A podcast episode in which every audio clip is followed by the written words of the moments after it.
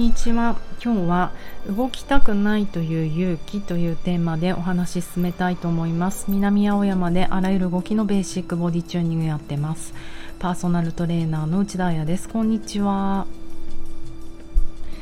元気ですか皆さん。今日も湿気がすごくて、うん、なかなかやる気アップが難しいですけれどもえー、っと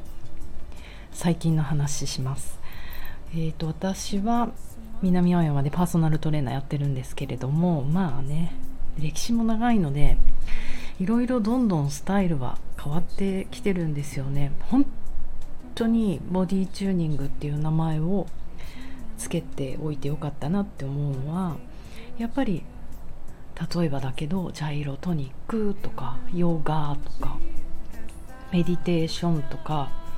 なんか一つのことをずっとこう極めていくタイプ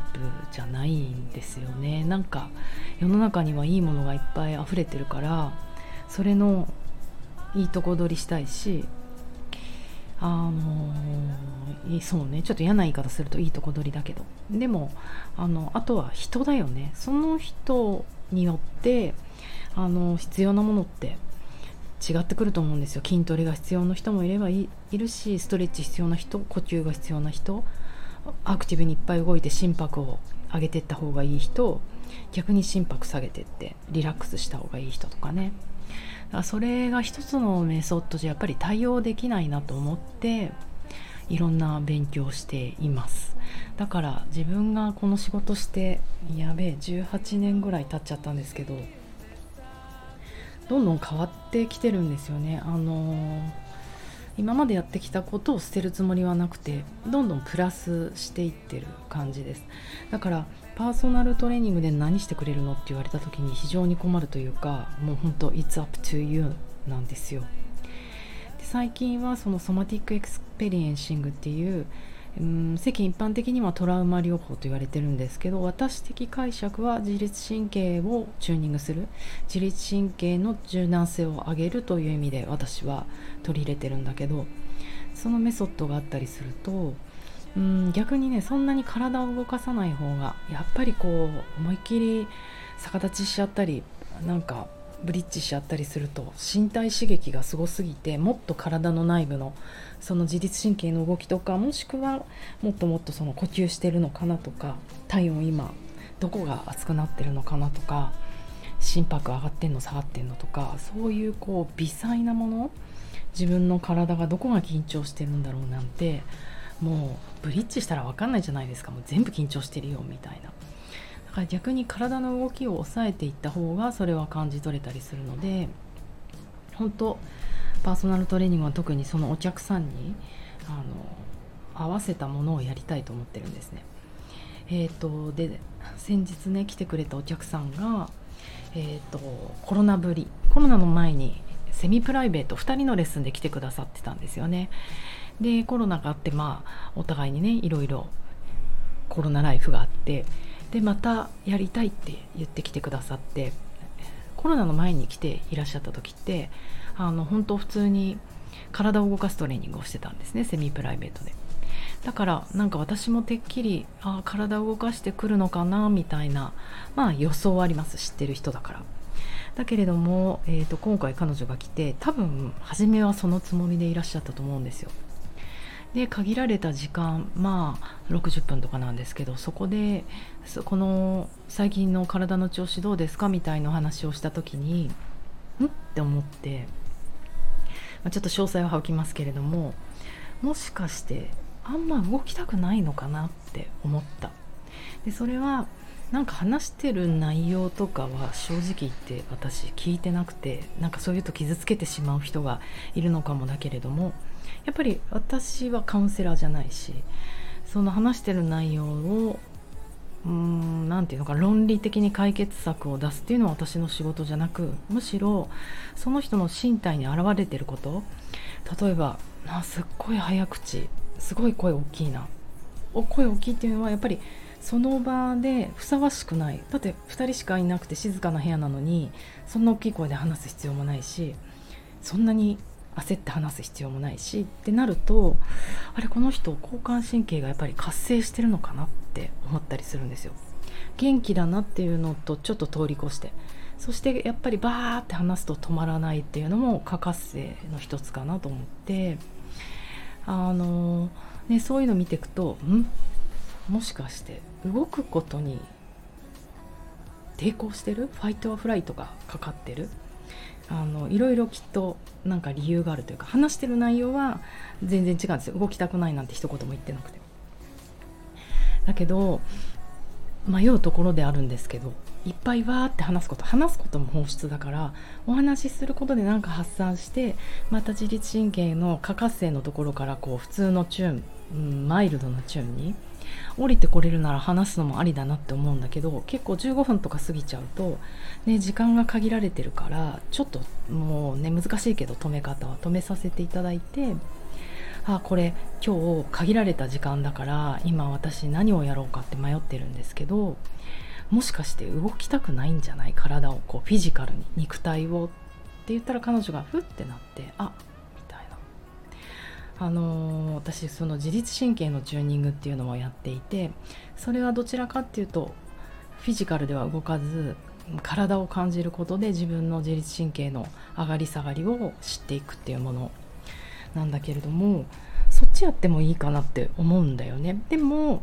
リクエストに答えるけどって言ったら彼女はあっさり「そうかも動きたくないかも」っておっしゃってくれてちょっと感動したんですよ。こういうお客さんも増えてきたなっていうのは嬉しい。あのというのはやっぱり本能では動きたくないっていうことが起こっていてでも人間の本能は動物のとするじゃない、えーと、人間のは理性ではこんなパーソナルトレーニングなんかに1時間いくら払う？えっ、ー、とまあ分かんない。彼女の意思か分かんないけど普通の女の子たちは体きれいにしたい痩せたい体力を上げたい。もっともっとうん体柔らかくしたい気持ちよくなりたいとかね。なんかその人間脳が働いちゃうと理性でその動きたくないっていうものを押しつぶしがちなんですよ。で私が思うのは、うん、どっちの言うこと聞こう。人間脳はこう言ってるけど本能は違うんだよねっていうのを見た時になんか私はビジネスマンとしては人間脳の言うこと聞いた方がいいですよね。だって需要と供給でしょ？需要はそっち人間脳の。だけどトレーナーとしてはその本能に逆らわない方があの体にいいから。ん？そうって言って迷うってことがここ数年も何度もあったなと思って、まあ、それが私のこの苦しみでもあったんだけどなんか最近こうやって動きたくないっていうちゃんと自分の本能に分かる人、うん、動くことだけがフィジカルにね生産性じゃないともっとあの内側の大事なものも動かしてみたいって思う人がなんかポツポツ増えてきたな、まあ、というのはね私がこう自律神経自律神経ってラジオで言うからっていうのもありますけどまあそれ活動だよね。自分がいいと思うものを人に伝えたいからね嬉しい。そういう人が増えてきた。むしろなんかみんなあやさんのとこ行ったら元気に動かなきゃ。そうしないとあやさんをがっかりさせちゃうって思いがちなんだけど全然そんなことないんですよ。逆に人間脳と動物脳の言ってることがまるで逆とかの人の方が私はえ健康大丈夫かなって思う。動きたい。両方の脳がそう思ってる。動きたくない。両方の脳がそう思ってる。人を見るとなんか健康だなって思うんですよね。なんかあんま心配ない。動きたくなくても。うん。だからそこをすごく感じてしまいました。なんで体に良くないかっていうのはえっ、ー、と本能で動きたくないって思ってる。動物脳で動きたくないって思ってるのね。で理性の人間脳でそれをコントロールする。ダメだよ。動かなきゃ。ダメだよ。元取らなきゃ。60分の。動くってことが生産性を上げるってことでしょ。やらなきゃって思ってるとやっぱ心理的ハードルがすごく上がるしより強く自分の理性でコントロールする。なんかそれに多くのエネルギーを使うと思うんですよね。要はアクセルブレーキかけたままか。ブレーキかけたままアクセルグワーって踏んでいくような。もう車とかやばそうじゃないですか。本当だからねやりたくないことをやるのは本当にコスパが悪いからやっぱり彼女のようにあの自分の本能が何をしたいのかっていうのを日々感じ続ける、うん、勉強するっていうのはヘルシーに生きる第一歩だなって思いました。うん、で結局彼女とのワークはその自律神経チューニングをねやっていったんですけれども自分のね安全できる座り方っていうのを探してもらって初め大概みんな一発目で壁にちょっともたれたりして「あ大丈夫めちゃめちゃ安心します全然大丈夫全然大丈夫」って言うんだけどもう本当大丈夫という言葉の罠というか大丈夫って言ってる人ほど大丈夫じゃない大丈夫って言いながらやっぱり身体的にそのリラックスが出てないリラックスをどこで見るかっていうと呼吸とか体温とか表情とかあの筋緊張とかでしっかり「大丈夫です」って言いながらげんこつでグッと握ってたらああ大丈夫じゃないんだなって思ったりとか早口とか声が高いとかね低すぎるとかいろんなトーン見てくんですけどそう。でじゃあ大丈夫って言うから一回そこに座れちゃうけれども何度も何度もちょっとこう繰り返していってもっともっといいポジションを探してもらうんですよ。でそうすると人って初めてあさっきのポジションは大丈夫じゃなかったんだって気づく、うん、なんかそこもすごく面白いなと思って。ってことはもっともっと人って良くなれる。もっともっと安心安全の場所を探せるからなんか大丈夫大丈夫って言ってる人が見たら本当に大丈夫なのかなって。私もすっごい大丈夫って言っちゃうんですけど全然大丈夫じゃないことが多くて。その安心できるとか安全な場所をリラックスできる。要は fight or flight に入らないってことですね。 fight or flight に入って何かいろんなことしない。なぜなら多くのエネルギーを使うから。コスパが悪いから。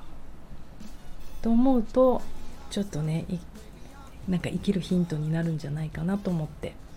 お話ししてみました。じゃあ結局彼女が得たもの得たものは何だったのかっていうことなんだけど今日フィジカルにあんまり動かなかったけど軽く立ち上がったぐらいだけどどう？って聞いたらその時の答えね。良、かったと。逆に今から歩いて帰ろうかなって思ったって言ってくれて感動。すごいよね。でもまあちょっとこれ話がうますぎるから彼女は私のことが好きだから期待に応えたいって気持ちもあったのかなって。もう本当そこはね探偵のようにクールに見ていかなきゃいけないけど次ね来てくれるかどうか次のレッスンでまたそれが分かると思うから私もそれを楽しみにしてるんですけどそうなんですよ。自律神経をちゃんとチューニングできる自分の今の状態を受け入れるとなんかこう奥底からやる気がちょっと出てきたりするんですよね。